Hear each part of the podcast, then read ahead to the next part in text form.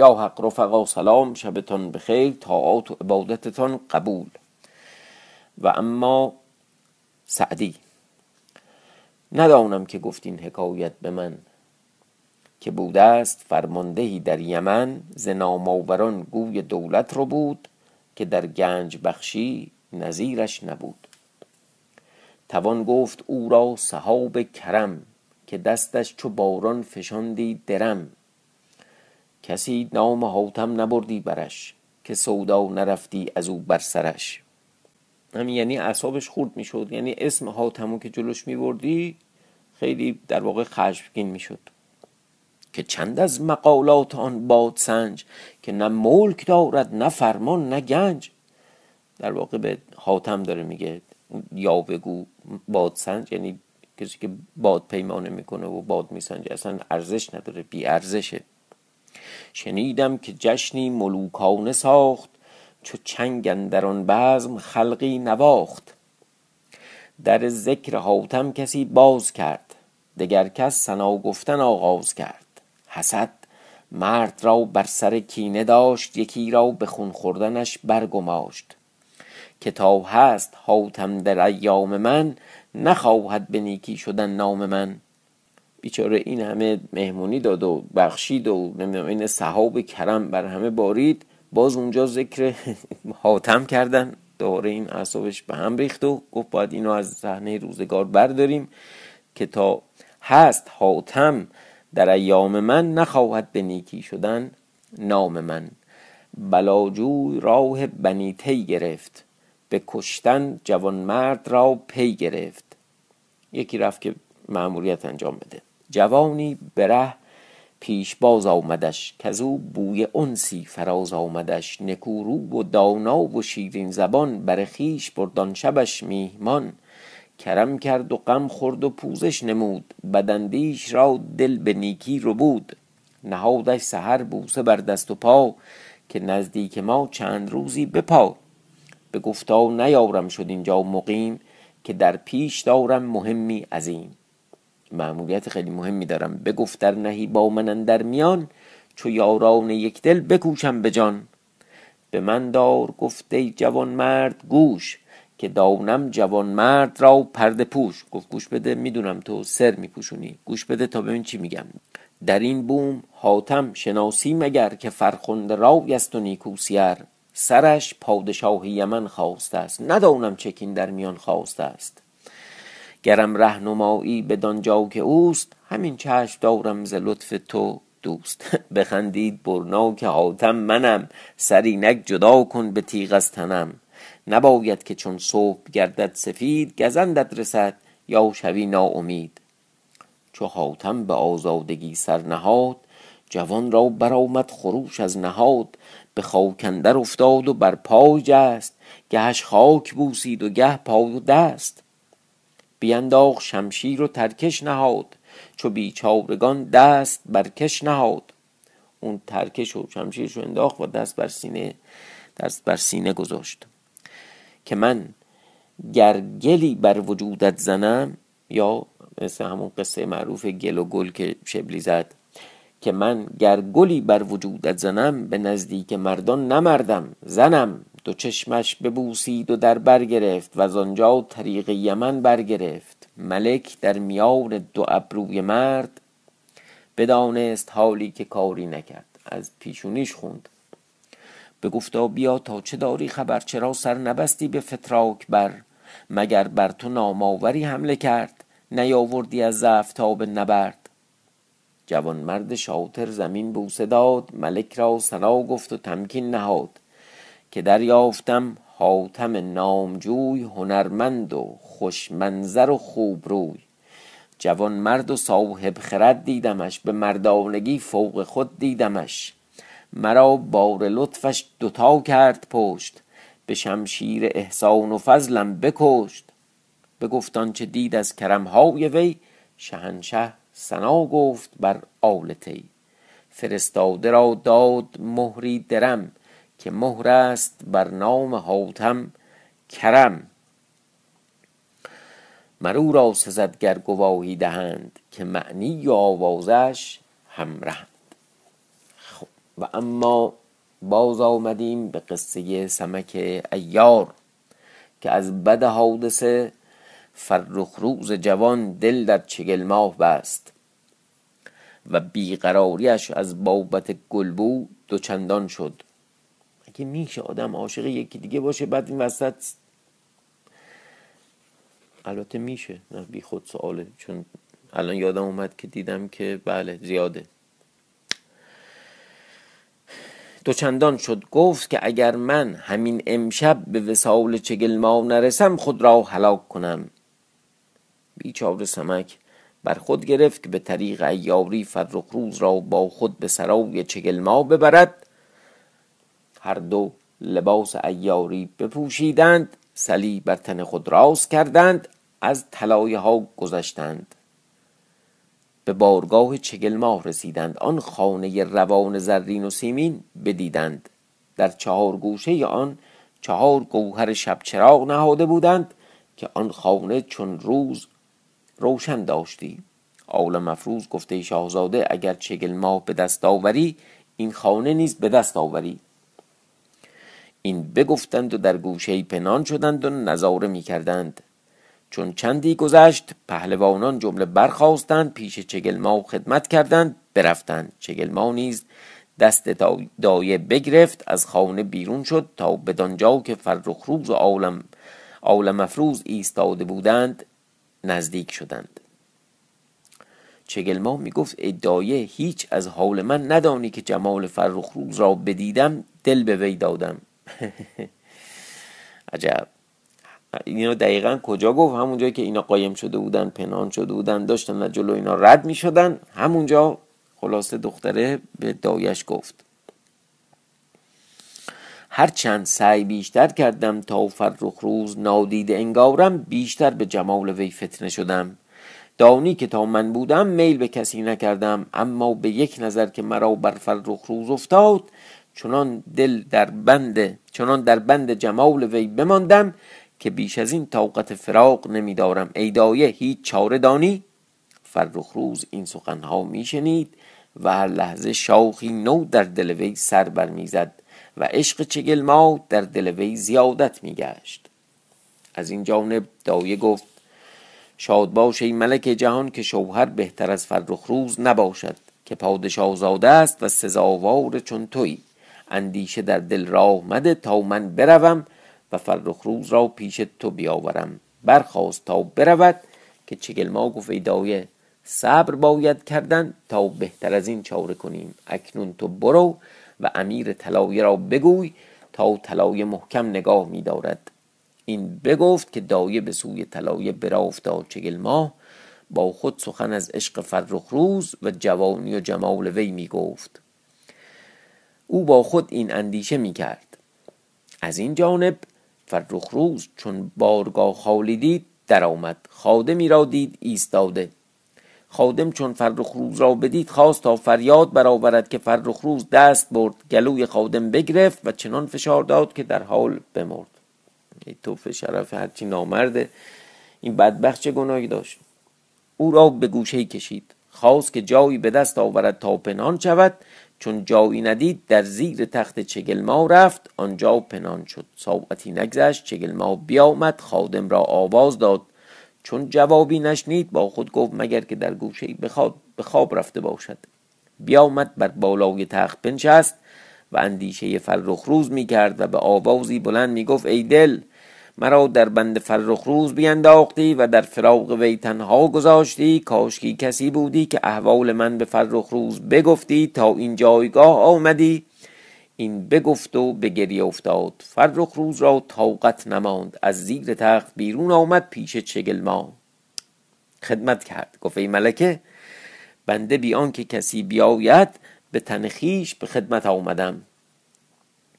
بگو تا فرمان چیست؟ شکل ما نخست بترسید. گفت تو کیستی که در این وقت به سراغ من آمدی؟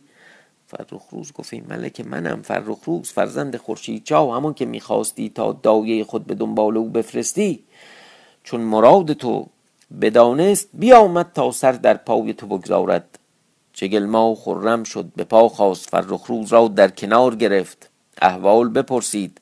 مصاحبت آغاز کردند و با یکدیگر عرض محبت کردند و نرد عشق می باختند که دایه بیامد. چون به بارگاه رسید نگاه کرد جوانی بیگانه دید در برابر چگلما نشسته و با وی صحبت میدارد. پرسید ای ملک این جوان کیست که در کنار تو نشسته؟ چگلما گفت ای دایه این جوان همان است که دیروز در میدان دل من رو بود و با خود برد. اکنون دل من او را به دینجا آورد. دایه چون آن بشنید خرم شد در گوشه بنشست و سخن گفتن آغاز کرد. سخن چی گفت؟ اینان در صحبت بودند که از یک ناگاه از دور روشنایی پیدا شد مگر که توتی شاه را حال بهتر شده بود به ملاقات چگلماه می آمد چون بدانستند که توتی شاه است فرخروز را در زیر تخت پنهان کردند. چگلماه برخاست با دایه به استقبال توتی شاه رفت او را خدمت کرد. عوض خواست بالای تخت مرد. بنشستند. چگل ما سخن آغاز کرد و گفت ای برادر بزرگوار با این طایفه چه سازیم؟ خاقان وزیر خدمت کرد و گفت ای ملکه اگر سخن من بشنوید صلح بسازید که در جنگ با اینان بسنده نباشیم. تو نامه نوشتی اینا بیان که صلح کنیم توتی شاه چون آن بشنید بانگ بر خاقان زد. گفت این چه سخن است که تو می‌گویی؟ که آن زمان که ملکه این جایگاه نبود صلح نکردم. حال که ملکه به سعادت بر این جایگاه آمده است صلح بخواهم چگل ما گفت حال که چون این است توتیشا بگوید تا چه می سازد توتیشا گفت ملکه بفرما تا سی هزار سوار بر پشت لشکر ایشان روند و ما از این جانب دست تیغ بر ایشان بگشاییم تا باشد که از ایشان بپردازیم. چگل ما گفت این اندیشه درست نباشد که ایشان طایفه با عقل و دانشند که اگر لشکر به هر جان فرستی معلوم کنند و چاره آن می اندیشند فردا چون هر روز جنگ می کنیم اندیشه دیگر کنیم. این بگفتند توتیشا و برخواست و برفت. آل مفروز همه احوال معلوم کرده بود به لشکرگاه بیامد. چون توتیشا برفت فرخروز را دوباره بر تخت بنشاندند. فرخروز گفت ای ملکه توتیشا هنوز صلح را گردن نمی نهد و من طاقت فراغ ندارم. تدبیری بکن تا او را نرم گردانی و در جنگ در بندیم. چون این سخن می‌گفتند دایه بیامد تعام بیاورد. داروی بیهوشی در آن آمیخته. سر در گوش چگلما کرد و گفت از این جانب مخور و آن جانب که دارو در آن کرده بود پیش فرخروز نهاد. چون فرخروز پاری بخورد بخار دارو در دماغ او رسید سراسیمه گشت. روی به چگلما کرد و گفت ای بی وفا مردان دوستی چنین کنند؟ این بگفت و بیهوش بیفتاد. دایه گفته ای ملکه بفرما تا فرخروز را ببرند بند برنهند تا کار بر مراد تو باشد. چگل ما گفت ای دایه این چه کار بود که کردی؟ دایه گفته ای ملکه ناموس چندین ساله بر باد نتوان داد. بفرمای تا بند برنهند تا بنگرم که کار جنگ به چه رسد. بفرمود تا فرخروز را بند برنهادند. اما از این جانب چون توتیشا برفت آل مفروز از آنجا بیرون آمد. به لشکرگاه خورشید چا بیامد. چون خورشید چا به بارگاه آمد و بر تخت برآمد پهلوانان جملگی حاضر آمدند مگر فرخروز که نیامده بود خورشید چا چون فرخروز را ندید دلتنگ شد تا جمشید چا به بارگاه درآمد. خورشید چا او را از فرخروز پرسید. جمشید چا گفت ای شاه فرخروز دیشب نیز در لشکرگاه نبود که عالم مفروز پیش رفت خدمت کرد احوال آنچه رفته بود باز گفت. خورشید چا گفت برادر این چه سخن است که تو می‌گویی؟ فرخ روز من جوان بود کار ندیده بود نمی‌دانست. از چه او را باز نداشتی؟ آل مفروض گفت ای بنده آنچه از پند می‌دانست از هر دری بگفت لیکن در فرخ روز در نمی‌گیرد. خورشید چا بفرمود تا کوسهر فرو کوفتند و لشکر روی به میدان نهادند. از آن جانب دایه چگلما را گفت ما نیز باید که در میدان رویم زینهار تا کس این احوال نداند که پسندیده نباشد. پس چگلما بفرمود تا چهل خادم در خانه روان در خانه روان را ببستند و هزار غلام اطراف خانه پاس می داشتند. این بگفتند و روی به میدان نهادند. توتیشا نیز از شهر روی به در نهاد. از هر دو جانب صف برکشیدند. نقیبان هر دو سپاه نقیبان هر دو سپاه صفها راست کردند. آل مفروز خود را به ناشناس در لشکرگاه چگلما افکند. چون دید که غلامان در اطراف خانه زرین پاس میدارند پرسید در این سرای چه خبر است؟ شما چرا پاس میدارید؟ گفتند ملک چگلما فرموده است. آل مفروز با خود اندیشه کرد که مگر این پاسبانان بر فرخ روز گماشتند. و اگر جزین است از چه فرخ روز بیرون نیامد؟ این اندیشه با خود می کرد تا بازگشت و پیش خورشید چا آمد و احوال آنچه شنیده بود و دیده بود با خورشید چا بگفت خورشید چا از بهر فرزند دلتنگ می بود که از لشکر خورشید چا جنگجوی قصاب به میدان رفت. خورشید چا از دلتنگی گفت دریق که این مرد به جان خیش نیز رحم نکند و هر بار پیش دستی همی کند. توتی شاه چون بدید که جنگجوی قصاب آمد پشت دست به دندان می‌کند. گفت آیا کسی نیست که شر این مرد از ما کفایت کند تا او را از مال خیش قارون کنم؟ که آزاری که من از این مرد دیدم تا من بودم از کسی به من آن نرسیده است. این می گفت پیاده ای از لشکر توتیشا به میدان رفت که جنگجوی از گردرا تیری به او بینداخت که بر سینه آن مرد نشست و از پشت او بیرون شد. پهلوانی دیگر از لشکر توتیشا است در میدان جهانید نام وی چشان. جنگجو تیر از شست رها کرد که چشان رد کرد. جنگجو چون آن بدید به لشکرگاه بازگشت و در پیش خورشید چاو خدمت کرد گفت من با این مرد بر نیایم. که از لشکر خورشید چاو کوتن دیلمی است در میدان تاخت. نیزه در نیزه یکدیگر انداختند. چنان با نیزه به هم بکوشیدند که نیزه در دست ایشان چون خلال فراشان شد. خردک و جنگجو در پیش خورشیدچا ایستاده بودند. خردک جنگجو را گفت توانی از چون این فاصله تیر بیاندازی که چشان را بیافکنی جنگجو گفت نه. خردک گفت نگاه کن تا تیر چگونه باید انداختن. خردک تیر در کمان نهاد چون تیر بر سینه چشان راست کرد گفت این چاشنی نیست بچش. آها اون چشانه یعنی چشنده. این چاشنی نیست بچش. این بگفت و تیر از شست رها کرد چنان بر سینه چشان رسید و ایستاد از سینه درگذشت از پشت وی بیرون شد بر زمین نشست. چشان از اسب بر زمین افتاد. خورشید چا و جمله پهلوانان بر خردک آفرین کردند. جنگجو نیز دست خردک ببوسید. چگلما چون آن حال بدید تیره شد. اسب در میدان جهانید بیامد در برابر کوتن بایستاد نیزه به نیزه هم افکندند زمانی با هم بکوشیدند تا چگلما نیز به پای کوتن زد که کوتن از آن نالان شد به لشکرگاه باز آمد. در آن حال شیرچنگال بیمار بود. از لشکر خورشید چاو کس به میدان نرفت. خورشید چاو بانگ بر پهلوانان زد که به چه ایستاده اید سواری از در میدان جهانید. به دست چگلما کشته شد. سواری دیگر همچنین تا چهل مرد بیافکند که یکی زخم بر چگلما نزد. لشکر خورشیدچا دلتنگ شدند. هیچ کس در میدان نمی رفت چگلما همچنان اسب میتاخت مرد می‌خواست. خورشیدچا چون آن بدید تیره شد. از اسب پیاده گشت. زیر تنگ و زبرتنگ اسب استوار کرد. پای به اسب در آورد که به میدان رود. جمشید چاو خدمت کرد. گفت زنهار ای شاه که من بنده به میدان بروم. تا جواب این رعنا بازدم خورشید چا گفت جان پدر تو هنوز کودکی طاقت میدان داری وی نداری. اما چون می‌خواهی خود دانی. جمشید چاو اسب در میدان جهانید. بانگ بر چگل مازد.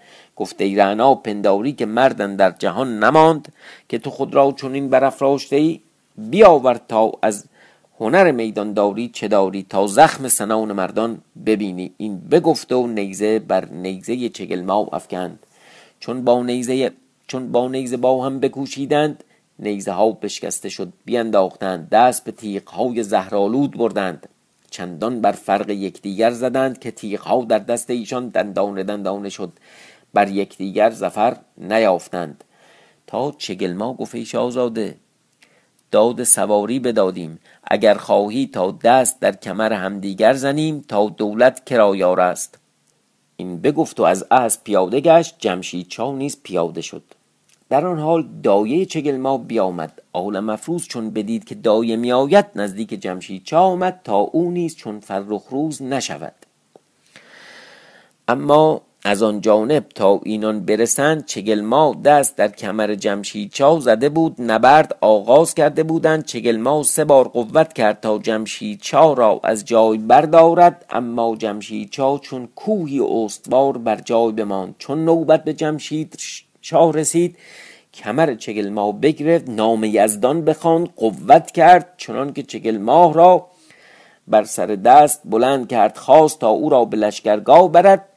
که زوره جادو پیش دوید تا از آن دارو در کار جمشید چا کند. آل مفروض برفت راه بر دایه بگرفت. بانگ بر وی زد که فرو مایه کجا بخواهی رفتن؟ این بگفت و دارویی که در دست داشت بر دماغ دایه گرفت. دایه نیز بیفتاد. پس آل مفروز دایه را برداشت تا به لشکرگاه برد که از آن جانب لشکر چگلما و توتیشا از جا در آمدند تا آنان را بگیرند. از این جانب لشکر خورشیدچا نیز به میدان تاختند. هر دو لشکر در هم افتادند دست تیغ بر هم گشودند. اینان در جنگ که جمشید چا چگلما و چگلما را و آل مفروز دایه جادو را به لشکرگاه بردند. پیش خورشیدچا آوردند. خورشیدچا بفرمود تا تبل آسایش بزدند. هر دو لشکر به لشکرگاه خیش باز آمدند. از این جانب عالم مفروض در پیش خورشید چاو خدمت کرد. گفت ای شاه بفرما تا دایه جادو را چوب بزنند تا به زخم چوب بگوید که فرخ روز در کجاست. چگلما سر به زیر افکنده بود دایه بیهوش افتاده. پس بفرمود چوب بیاورند. آل مفروض چوب در دست گرفت یکی چوب بر دایه بزد که از سه جای بدن او خون روان شد به هوش باز آمد. چون چشم بکشاد آول مفروض را دید که چوب در دست گرفته و می‌خواهد که بر وی زند. چگل ماه سر برداشت گفت دایه را مزنید تا من بگویم که فرخ روز کجاست. چگل ماه زبان برگشاد گفت تا من فرخ روز را در میدان بدیدم دلم میل او کرد. فتنه جمال وی شدم. چون از میدان برفتیم فرخروز شب به بارگاه من آمد. من نیز او را مراعات کردم و بر تخت بنشاندم تا اندیشه می کنیم که چه سازیم. که دایه بیامد و تعام بیاورد مگر که دایه دارویی در تعام کرده بود. تا فرخروز مقداری بخورد از هوش برفت بیافتاد. دایه گفت او را بند می باید نهادن تا بنگریم که کار ما در جنگ به کجا رسد. پس او را بند برنهاد. تا این زمان که به دست شما افتادیم. زنهار ای شاه تا توتیشا به وی نرسیده است و خطایی نیفتاده است او را دریابید. پس آل مفروض آنان را بند برنهاد بفرمود که ایشان را به خیمه اباندخت ببرند و خود به سوی لشکر چگلما برا افتاد از آن جانب توتیشا چون بدانست که چگل ما را ببردند رو به خاقان وزیر کرد و گفت باید که به بارگاه چگل ما رویم و لشکر ضبط کنیم که سپاه بی پادشاه نتواند بودن. غلبه در لشکرگاه افتاد. این بگفتند و بیامدند تا به بارگاه چگل ما رسیدند غلامان را دیدند که در اطراف بارگاه پاس میدارند. توتیشا بانگ بر ایشان زد که در بگشایید. غلامان چگلما گفتند ای شاه ملکه جهان چگلما فرموده است تا در, با در بارگاه به روی کس نکشاییم تا توتیشا گفت که ملکه را ببردند در بند است در بکشایید گفتند ای شاه تو پای مرد باش تا ما را از چگلما عقوبتی نرسد. یعنی بعدا تو میانجیگری کن. خاقان وزیر گفت ای پهلوانان هیچ اندیشه مدارید. پس در بکشودند توتیشا با چگلما به بارگاه در آمدند فرخ روز را دیدند بند بر پای نهاده و در پس تخت نشسته سر در پیش افکنده. توتیشا لگدی بر فرخ روز زد که فرخ روز با دست بر سینه توتیشا زد چنان که از تخت به زیر افتاد. فرخ روز کرسی از زمین برگرفت تا با به توتیشا اندازد و گفته ای فرو مایه تو را چه رسد که دست بر من گشایی؟ توتیشا تیره شد. فریاد برآورد و بفرمود تا او را پاره پاره کنند. خاقان وزیر پیش رفت گفت ای ندانی تا چه کار می‌کنی؟ اینکه فرمان قتل او را بدادی فرخ روز فرزند خورشید چا است. نیز ملکه جهان چگلما خواهر شاه در بنده ایشان است. او را نیز بکشند. توتیشا گفت ای وزیر من فرخ روز را چند بار بگرفتم و در بند کردم و دانی که هر بار به حیلتی ببردند. نیز تا چگل ماه او را بگرفته است به ما نگفته است که اگر چیزی در دل نداشتی به ما بگفتی. خاقان گفت ای شاه شاهان بسیار کارها می کنند که با کس نگویند نیز چگل ماه بیش از آن که تو را ببیند در بند خورشید چا افتاد. پس گفت فرخ روز را از این جایگاه نتوان داشت تا بنگریم که کار لشکر و چگل ما به چه رسد. بفرما تا او را به باغ بهشت ببرند. و در بند کنند. اما زنهار ایشا تا کس نداند. چون چون این می‌گفتند عالم افروز حاضر بود. سکیوریتی لشکر. چون این می‌گفتند که گفتن ها کسی نفهمه خود عالم افروز اونجا بود. حاضر بود آن همه بشنید بدانست و همراه و لشکر روی به شهر نهاد تا به شهر رسیدند. عالم افروز به بارگاه شاه رفت و چون راه باغ بهش می‌دانست از بارگاه به باغ بهش رفت چون برسید نگاه کرد درهای باغ دید گشاده پس به گوشه ای رفت و بنچست از این جانب توتیشا به خاقان گفت بگو تا فرخ روز را دستبند برنهند. خاقان بفرمود تا دست فرخ روز را ببستند به شهر آوردند از آنجا به باغ بهش ببردند. و یک دست وی برای تعام باز گذاشتند خاقان بفرمود تا یک ماه تعام و آب پیش فرخ روز بنهادند و درهای باغ ببستند. چون فرخ تنها ماند از بخت خیش شکوه آغاز کرد. گفت ای فرخ روز این بلا خود بر سر خیشتن آوردی که میل به زنی کردی. این سخنها با خود می‌گفت گاه میخندید گاه میگریست که ناگاه آواز پایی شنید. نگاه کرد عالم افروز را دید که می عالم افروز چون برسید خدمت کرد بند از دست و پای فرخ روز برگرفت. فرخ روز خروش شادی برآورد گفت شاد باش پدر مهربان. به حقیقت که عالم افروزی بگو تا چگونه دانستی که مرا این جایگاه می آورند و چگونه پیش از آن که مرا آورده باشند اینجا آمدی؟ عالم افروز خدمت کرد و احوال باز گفت. فرخ روز چون خود را گشاده دید در پای عالم افروز افتاد. عالم افروز گفت ای شاهزاده بندم به خدمتکار. و مرا بر تو منتی نیست. پس فرخ روز گفت ای پدر اکنون کار چگونه سازیم؟ آول مفروض گفت این باغ دو راه بیش ندارد. یکی آن که تو را بدان آوردند که آن را هفت در آهنین نهادند و قفل بر قفل برزدند و دیگر راه از زیر این تخت است که از دریا می باید رفت گلبو و گلرخ و روزافسون نیز از این راه برفتند و من نیز بدین راه به دنبال آنها بیامدم و تو را در قلعه یافتم. اما چون از این راه بخواهیم رفتن ندانم تا کشتی هست یا نه. شهزاده از این دو راه کدام اختیار می کند فرخ روز گفت برویم و از این راه ببینیم. این بگفتند و از سوراخ به زیر رفتند تا به دریا رسیدند. چند کشتی و زورق دیدند بر کنار دریا بسته. پس عالم مفروض گفت ای شاهزاده به اقبال تو کارا راست برآمد. چند کشتی بر کنار دریا بداشتند چون خواستند که در کشتی نشینند عالم مفروض را چیزی در خاطر آمد. هر دو به راه سوراخ به باغ برگشتند تعام برداشتند به کشتی بازگشتند لنگر از کشتی برگرفتند بادبانها برافراشتند. کشتی به حرکت انداختند و برفتند که شب در آمده بود. باد مخالف وزیدن گرفت باران تند باریدن گرفت دریا طوفانی شد چنان که گویی کشتی گاه بر فراز آسمان گاه در زیر زمین بود. فرخ روز عالم افروز دل از جان برگرفتند. بادبان و سکان رها کردند کشتی به دست باد دادند و از یزدان یاری خواستند. باد خود کشتی را می برد تا روز روشن شد و جهان رو جهان روشنایی گرفت. عالم افروز از تیر کشتی بالا رفت تا نگاه کند که هیچ نشانی از آبادانی می بیند. نگاه کرد عالم همه آب دید و نشان از خشکی پیدا نه. فرخ روز دلتنگ شد. عالم افروز را تسلی می‌داد تا جهتی اختیار کردند و برفتند. از این جانب توتیشا خاقان وزیر را بفرمود تا برود و هرچه چگل ماه در خزانه دارد برگیرد و با پهلوانان به شهر بیاورد. خاقان بیامد تا به بارگاه چگلما رسید. نگاه کرد پهلوانان را دید در بارگاه نشسته و سخن می‌گویند تا کار چگلما به چه رسد و چاره چیست. چون خاقان را بدیدند به پا خواستند خدمت کردند. خاقان را بر تخت بنشاندند. خاقان بر پهلوانان آفرین خواند. پیغام توتیشا به پهلوانان بگفت. پهلوانان گفتند ای خاقان دادن فرخ روز به دست توتیشا خطا بود. اگر فرخ روز در دست ما بود او را می‌دادیم چگل ما را از خورشید چاو می‌گرفتیم.